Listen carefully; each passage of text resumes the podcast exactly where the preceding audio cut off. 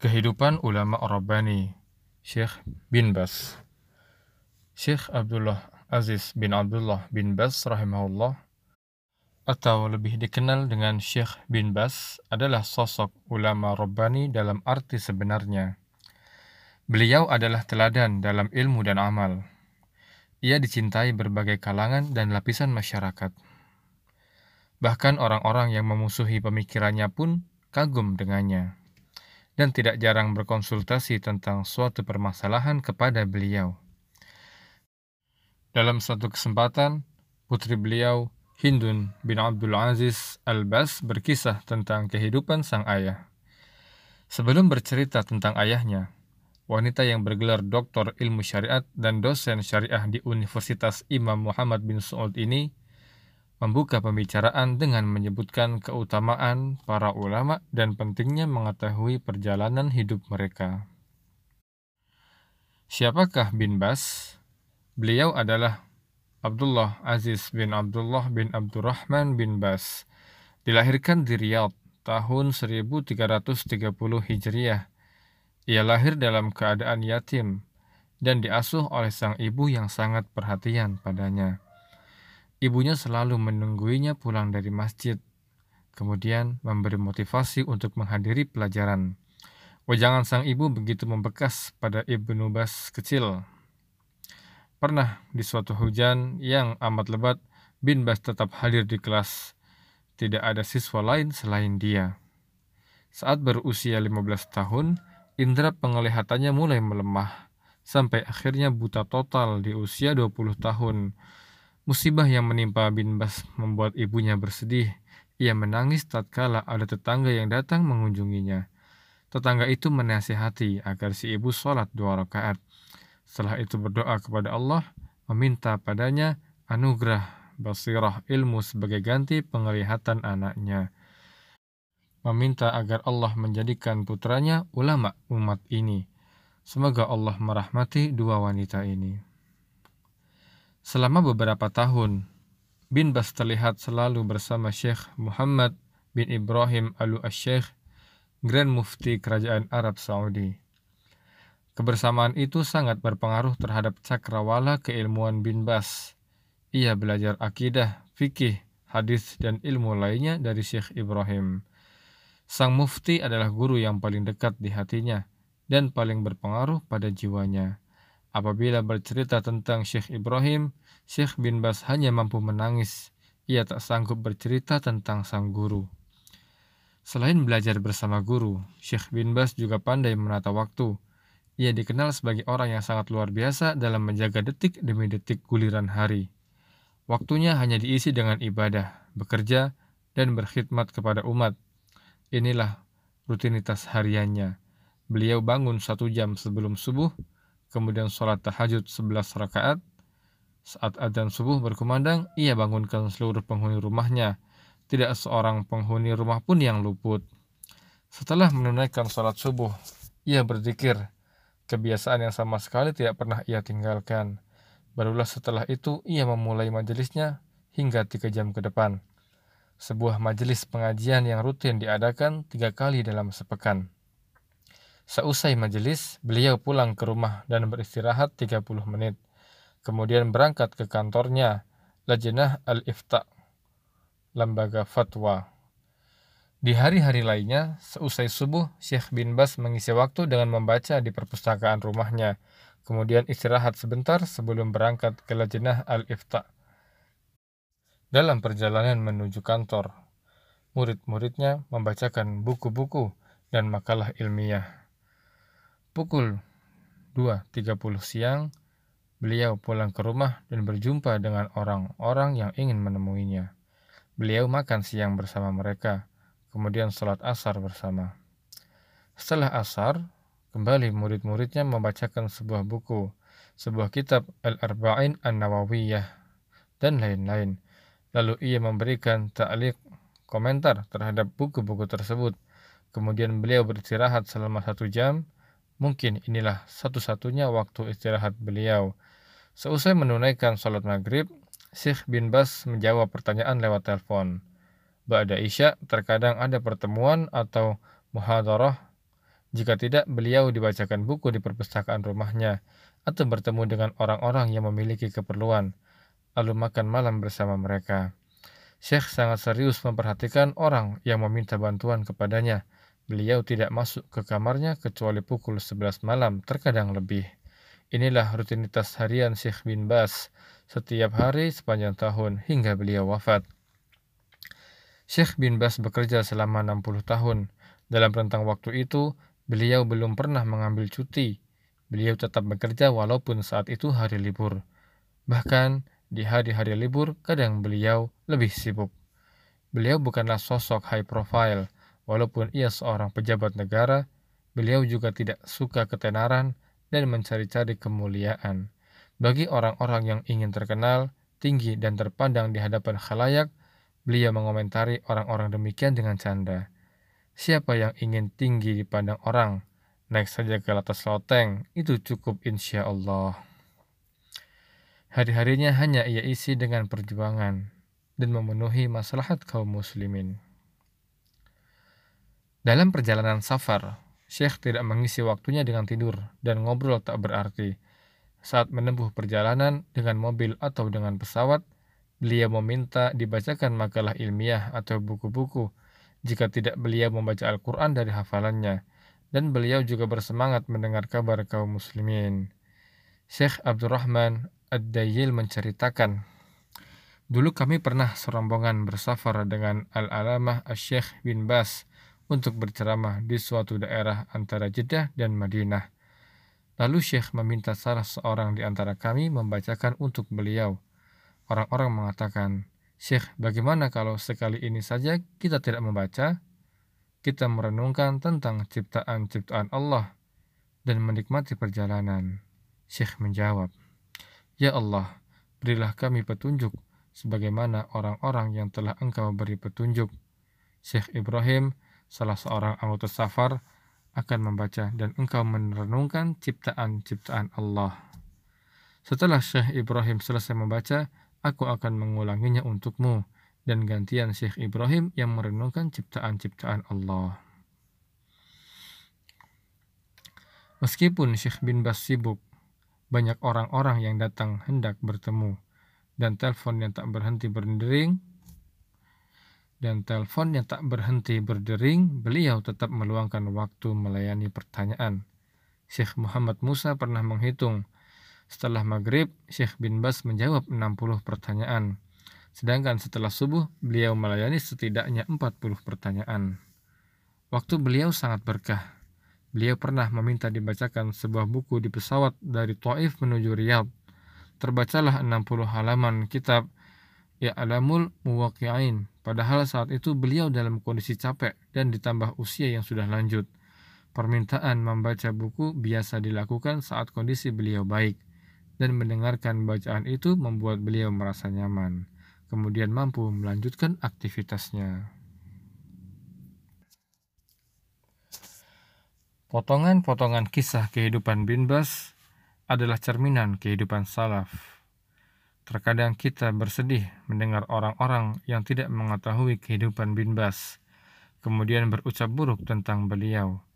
Namun di sisi lain, kita juga tak sepenuhnya menyalahkan mereka. Kadang-kadang kita yang mengaku meneladani mereka menampilkan hal-hal yang jauh dari keteladanan mereka. Menampilkan fatwa-fatwa mereka dengan cara yang tidak bersahabat, berbeda dengan cara beliau ketika menyampaikan, sehingga orang-orang awam pun menuduh bin Bas seperti kita. Syekh bin Bas merupakan sosok yang jauh dari sifat dengki dan hasad. Beliau tidak pernah menilai rendah seorang pun.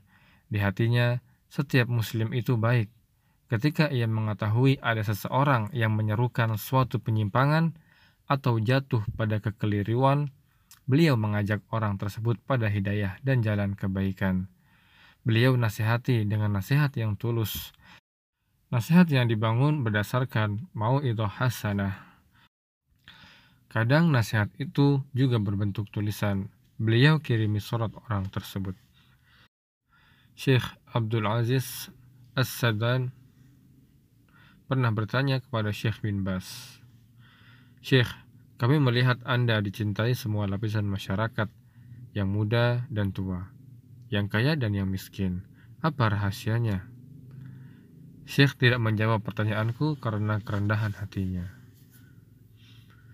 Kemudian aku ulangi pertanyaan itu. Beliau menjawab, Aku tidak membawa rasa benci pada seorang pun dalam hatiku. Ketika aku mengetahui ada perselisihan di antara dua orang, aku bersegera memperbaiki hubungan keduanya. Syekh bin Bas sangat perhatian dan mengambil aksi nyata dalam memenuhi hajat orang-orang yang berkebutuhan, tentu sesuai dengan kemampuan beliau. Pernah suatu hari, wanita Filipina mengirimi surat kepadanya Wanita itu mengaku sebagai seorang janda yang mengurus anak-anak yang yatim. Ia tidak punya harta untuk mengurus kebutuhan makan dan minum mereka. Orang-orang menyarankan agar ia mengirim surat kepada Syekh bin Bas untuk meminta bantuan. Setelah dibacakan keluhan perempuan tersebut, Syekh meminta kepada bendahara agar memotong gajinya sebanyak 10 ribu rial lalu diberikan untuk memenuhi keperluan wanita ini dan anak-anaknya. Kisah lainnya, ada seorang wanita di selatan Sudan. Ia mengadukan derita ditimpa musibah banjir yang menahun. Banjir itu menyebabkan mereka mengungsi ke perbukitan tanpa ketersediaan makan dan minum. Wanita itu berkata, Kemudian ada orang yang menolong kami. Ia datang bersama seseorang yang membawa gandum, air, dan makanan.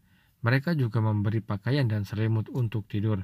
Kami juga diberi buku-buku tentang akidah yang benar dan buku panduan sholat. Kemudian kami bertanya, siapakah yang meminta mereka datang ke sini? Mereka menjawab, Syekh bin Bas. Dialah yang meminta mereka mengurus semua ini.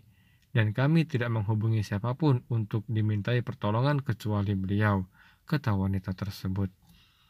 Selain menolong orang-orang miskin, Syekh bin Bas juga sangat perhatian terhadap mereka yang butuh bantuan non-materi.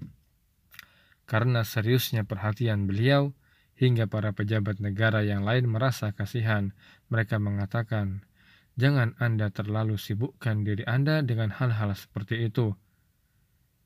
Saya hanya menolong. Kalau mereka mendapat jalan keluar, Alhamdulillah. Jika bantuanku tidak berhasil, maka kita telah melakukan apa yang seharusnya dilakukan, jawab Syekh bin Bas. Bantuan non-materi yang beliau berikan adalah berupa izin tinggal, kewarganegaraan, pengadaan bangunan kantor, dan mengeluarkan seseorang dari penjara. Beliau pernah menghubungi Raja Abdullah rahimahullah yang ketika itu masih menjabat putra mahkota agar menyampaikan kepada Raja Fat rahimahullah untuk menghubungi kepala negara Somalia Beliau meminta agar 10 orang dai di Somalia dibebaskan dari hukuman mati yang akan dilangsungkan esok hari. Alhamdulillah, eksekusi terhadap 10 orang tersebut dibatalkan dan dua tahun kemudian mereka dibebaskan dari penjara. Beliau juga pernah menghubungi Raja Yordania menjelaskan tentang kedudukan Syekh Al-Albani yang tinggal di sana. Raja pun menerima nasihat beliau. Syekh bin Bas adalah seorang yang tawadu. Beliau mencintai fakir dan miskin. Tidak ada rasa sungkan bagi mufti agung kerajaan ini untuk duduk-duduk bersama orang tak punya. Pernah seorang utusan datang dan mengatakan, Seandainya Anda menyediakan majelis khusus dan majelisnya orang-orang umum. Mengetahui ucapan tersebut, Syekh bin Bas berkata, Kasihan orang ini, ia tidak merasakan nikmatnya duduk bersama orang-orang fakir dan miskin. Siapa yang ingin duduk di majelis, silahkan duduk. Siapa yang tidak mau, maka tidak ada yang memaksanya. Pernah juga ada yang berucap, Syekh, seandainya Anda letakkan telepon dari melayani pernyataan masyarakat dan memberi perhatian kepada para pejabat yang berkunjung karena pertanyaan orang-orang tiada henti, nanti ada yang menggantikanmu menjawab pertanyaan. Syekh menjawab, siapa yang memerlukan? Maka aku letakkan telingaku di telepon, ku dengarkan aduannya, meletakkan telepon, tidak lagi menjawab pertanyaan karena ada pengganti. Ini bukanlah cara yang tepat. Orang-orang memandang pertanyaan-pertanyaan mereka adalah sesuatu yang sangat penting bagi mereka. Syekh adalah seorang yang sangat lemah lembut. Banyak orang-orang datang dari berbagai penjuru untuk menemuinya. Di antara mereka ada yang menginap di rumahnya selama satu bulan, bahkan ada yang bertahun-tahun, hingga urusannya selesai. Beliau sama sekali tidak pernah marah pada mereka, malah selalu berbuat baik. Beliau rendah hati dengan anak-anak kecil, bersenda gurau dengan mereka, bermain dan bertanya sesuatu dengan umur anak-anak itu. Terhadap anak yang masih kecil, beliau bertanya, Siapa Robmu? Apa agamamu? Dan siapa nabimu? Jika si anak tak bisa menjawab, maka beliau diktekan padanya. Orang-orang mengenalnya sebagai penebus hutang.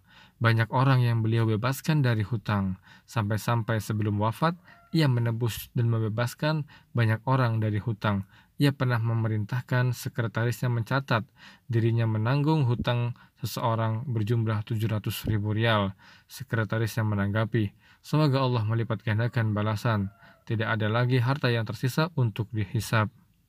Mendengar ucapan sekretarisnya, beliau menanggapi, Wahai anakku, jangan khawatir tentang dunia. Aku telah berumur 87 tahun, dan kulihat semua yang dari Robku adalah kebaikan. Ada orang yang wafat dengan hisap 100 juta. Ada orang yang wafat tidak ada lagi harta tersisa untuk dihisap. Hisap adalah sesuatu yang berat. Syekh bin Bas meninggalkan kesan yang istimewa bagi anak-anaknya. Jika duduk bersama putra dan putrinya, beliau penuh kasih dan akrab. Ia bertanya tentang masalah-masalah tauhid, masalah nahwu, dan juga i'rabnya. Kesan istimewa yang dimilikinya adalah kezuhudan. Dia memegang banyak jabatan. Ia seorang menteri dan memimpin banyak dewan fikih. Sekretarisnya mengatakan, Syekh tidak pernah bertanya tentang gajinya, berapa nilainya, dan kapan gajian. Beliau tidak pernah berbicara tentang kepentingan bisnis, tapi infaknya adalah infak seorang yang tak takut miskin. Beliau benci bicara tentang urusan murni kepentingan dunia, tentang perlengkapan rumah dan properti. Salah seorang anggota keluarganya mengatakan, rumah ini menjadi sempit karena banyaknya tamu. Allahul Musta'an. Dunia bau yang seperti inilah yang berkah, jawab beliau.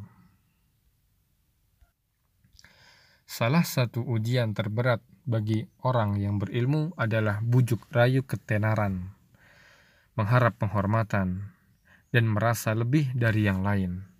Para salaf sangat benci ketenaran dan menghindarinya. Kepribadian ini kita jumpai juga pada diri Syekh bin Bas. Al-Alamah Bin Bas membenci pujian dan sanjungan. Ia tidak suka orang-orang membacakan syair pujian untuknya. Ia tegur orang yang membacakan syair padanya. Ada juga yang mengirim surat untuknya, dibuka dengan puji-pujian. Ia katakan, tinggalkan, tak usah baca bagian pengantarnya. Langsung saja baca inti surat itu. Aku tidak suka mendengar pujian. Air muka beliau berubah kala mendengar pujian. Sering beliau berucap ketika mendengarnya, Allahul Musta'an, Allah tempat meminta pertolongan. Allahu yatub alaini jami'an. Semoga Allah menerima taubat kita semua. Wa yusta'miluna wa iyyakum fima yuridihi.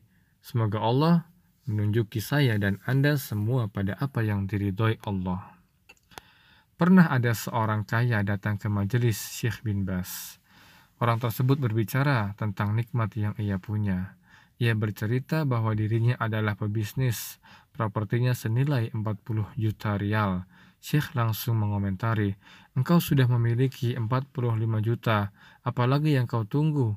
Jual itu dan sumbangkan untuk kebaikan. Jika tidak, berikan saja padaku. Aku akan menyalurkannya pada kegiatan yang baik. Dan orang tersebut pun diam. Kedermawanan Syekh bin Bas tidak hanya pada harta dan hal-hal yang bersifat materi. Beliau juga dermawan pada waktunya. Waktunya dipergunakan untuk kebaikan umat. Siapa pun yang mengucapkan salam menyapanya akan beliau undang makan di rumah. Tidak ada kekhawatiran dan prasangka buruk dengan orang tersebut. Beliau memerintahkan pegawai di rumahnya agar membeli sesuatu dengan kualitas terbaik dari pasar, buah, sayuran, makanan, dan kurma sehingga meja makannya dipenuhi hidangan terbaik untuk orang-orang yang ingin ia undang makan. Semua orang yang hadir di majelis bin Bas pasti beliau undang untuk makan bersama. Ia bukanlah orang yang biasa menikmati makanannya seorang diri, kecuali saat berbuka puasa. Beliau makan sebentar, kemudian melanjutkan kegiatan. Tidak pernah tersirat perasaan sempit dan berat di hatinya dengan kunjungan orang-orang. Kapan pun dan berapapun jumlah mereka tidak masalah. Dalam satu kesempatan menjelang buka puasa Ramadan, hampir 50 orang datang ke jamuannya. Beliau sambut tamu-tamu itu dengan hangat, tidak ada rasa sempit karena kehadiran mereka. Kadang gajinya habis karena kedermawanannya. Bahkan beliau sampai berhutang karena banyaknya tamu yang datang untuk dijamu. Namun beliau tidak pernah merasa berat dan menggerutu. Dalam sebuah rubrik Ramadan di sebuah surat kabar, Profesor Yunahar Ilyas, Ketua Pimpinan Pusat Muhammadiyah dan Wakil Ketua Umum MUI Pusat, juga pernah mengisahkan kekagumannya dengan cara Syekh bin Bas menjamu tamunya. Beliau lihat sosok ulama dan pejabat tinggi negara yang begitu rendah hati dan membaur dengan masyarakat umum. Hindun binti Abdul Aziz Al-Bas bercerita tentang sosok ayahnya di tengah-tengah keluarganya. Dengan kesibukan dan padatnya rutinitas, Syekh bin Bas tidak melupakan keluarganya. Ia duduk bersama keluarga dengan penuh cinta, menjawab mereka pertanyaan mereka dengan lapang dada. Beliau orang yang sangat adil terhadap istri-istri dan anak-anaknya dalam jadwal menginap dan senantiasa memenuhi kebutuhan mereka. Tidak pernah sama sekali beliau meninggikan suara di tengah-tengah kami. Tidak pernah ia juga tidak pernah marah kecuali jika ada anak-anaknya yang tidak sempurna dalam penunaian sholat atau mengakhirkan dari waktunya dan hal-hal lain terkait permasalahan akhirat. Apabila beliau bersafar ke Mekah atau Taif, tidak lupa beliau menelpon keluarganya, memberi kabar kepada mereka, bertanya tentang keadaan semua anggota keluarga hingga ke cucu-cucunya. Beliau adalah orang yang baik dan sangat penyayang. Semoga Allah menyayanginya. Salah seorang saudaranya yang paling ia perhatikan adalah Muhammad rahimahullah. Ia sering ngobrol dengannya. Mereka dekat dan ayah suka mengunjunginya. Hal yang menarik dan mungkin bisa kita tiru di rumah. Syekh bin Bas membuat majelis pengajian khusus untuk anggota keluarga. Untuk anak-anak perempuan, ada pengajian dua kali sebulan. Demikian juga untuk anak-anak laki-laki anaknya membaca, kemudian beliau memberi penjelasan. Kadang beliau mendengar pendapat-pendapat mereka. Keadaan ini terus berlangsung sampai akhirnya beliau sangat tersibukkan dengan tugasnya. Lalu jadwal tersebut tidak lagi terjadwal runut. Kegiatan pengajian di rumah biasanya dimulai setelah ayah pulang dari masjid seusai maghrib. Kemudian sholat sunnah di rumah sambil menikmati kopi. Beliau mulai pengajian. Beliau menyampaikan nasihat-nasihat yang melembutkan hati dan terkadang dengan penyampaian tidak secara langsung. Misalnya, beliau pernah menasihati salah seorang putrinya. Orang-orang mengatakan tidak ada panduan yang lebih enak daripada makan kurma sambil minum kopi. Engkau anakku, bagaimana pendapatmu? Anaknya menjawab dengan contoh serupa. Perpaduan makanan dan minuman. Lalu beliau menyanggahnya, tidak, Bukan itu yang kumaksud. Tidak ada perpaduan yang lebih baik kecuali berpadunya iman dan amal soleh. Sampai hal seperti ini pun beliau perhatikan. Beliau biasakan anak-anaknya dengan paradigma akhirat. Syekh sering mengingatkan agar anak-anaknya memadukan iman dan amal soleh. Karena dua hal itu sebab sukses dan berhasilnya seorang di akhirat. Beliau juga pernah bertanya pada putrinya yang sedang duduk di bangku SMA. Ia berkata, Adakah faidah dari pelajaran atau buku yang mau kau bacakan untukku? Saat itu putrinya sedang memegang buku fisika. Lalu ia membaca kepada ayah kami mukadimah dari buku itu. Dari mataharilah kehidupan kita. Kalau bukan karena matahari, tidak akan tumbuh tanaman dan tidak akan turun hujan. Ayah bertanya. Apakah kalimat itu benar-benar tertulis dalam buku? Kemudian ia perintahkan anaknya untuk mengambil kertas dan mengatakan, "Tulislah, sesungguhnya matahari diciptakan oleh Allah. Dialah yang menundukkan matahari untuk hamba dan negeri-negeri yang merupakan di antara makhluk-makhluk Allah. Tidak boleh menisbatkan pada matahari dan selainnya sebagai sebab tumbuhnya tanaman dan turunnya hujan. Ini adalah kesyirikan." Kemudian beliau membaca ayat nahara wasyamsa wal qamar wan nujumu musakhkharatun bi amrih inna fi dzalika laayatin liqaumin ya'qilun. Dan dia menundukkan malam dan siang matahari dan bulan untukmu. Dan bintang-bintang itu ditundukkan untukmu dengan perintahnya. Sesungguhnya pada yang demikian itu benar-benar ada tanda-tanda kekuasaan Allah bagi kaum yang memahaminya. An-Nahl ayat 12. Kemudian ia menyurati kepala sekolah madrasah perempuan agar memperhatikan kurikulum dan menunjuk seorang yang berilmu untuk mengoreksi buku-buku. Beberapa waktu berlalu, buku-buku pun mengalami perubahan dan penerbit mengutip kalimat Syekh bin Bas sebagai pengantar. Syekh bin Bas adalah seorang pakar dalam ilmu hadis. Beliau menghafal Kutubus Sittah, enam buku utama memuat hadis-hadis Nabi, yaitu Sahih Bukhari, Sahih Muslim, Sunan An-Nasai, Sunan Abu Daud, Sunan At-Tirmidzi, dan Sunan Ibnu Majah. Tidak hanya menghafal hadisnya, beliau juga menghafal periwayat-periwayatnya dan ilal, sebab yang tersembunyi yang merusakkan kualitas hadis. Masya Allah, Sahih Al-Bukhari saja terdiri dari ratusan hadis. Dalam kekurangannya, beliau bisa menghafal itu semua. Ditambah kitab hadis selain Sahih Al-Bukhari, beserta nama-nama perawinya. Oleh karena itu, sebelum menjadi duta besar Indonesia untuk Arab Saudi, Agus Maftuh Abegrial pernah bertemu dan mencium kening Syekh Ibn Bas. Ia menceritakan tentang kekagumannya akan hafalan Syekh bin Bas di tengah kekurangannya. Salah seorang pelajar hadis pernah menyebutkan sanad sebuah hadis bahwa hadis tersebut ada dalam sunat ad-Duruqutni. Lalu Syekh berkomentar, Menurutku ini bukanlah rijalnya ad-Duruqutni. Muridnya pun mengoreksi, Iya Syekh, ternyata rijalnya ad-Darimi bukan Ad-Duruqutni. Ia menunjukkan detailnya hafalan beliau. Syekh Muhammad bin Salih Al-Utsaimin dan Syekh Abdullah Al-Jibrin rahimahullah pernah mengatakan, Syekh bin Bas melebihi kami dalam hadis. Beliau lebih mengetahui rijal-rijalnya dan ilal-ilalnya, juga sahih dan doifnya. Syekh bin Bas rahimahullah wafat pada tahun 1420 Hijriah. Jenazah beliau disolatkan di Masjidil Haram. Hampir satu juta orang hadir menyolatkan jenazahnya. Kaum muslimin sangat bersedih dengan kepergian beliau. Semoga Allah merahmati dan mengampuninya dan menempatkan di kedudukan yang tinggi serta membalas jasa-jasanya dengan balasan kebaikan.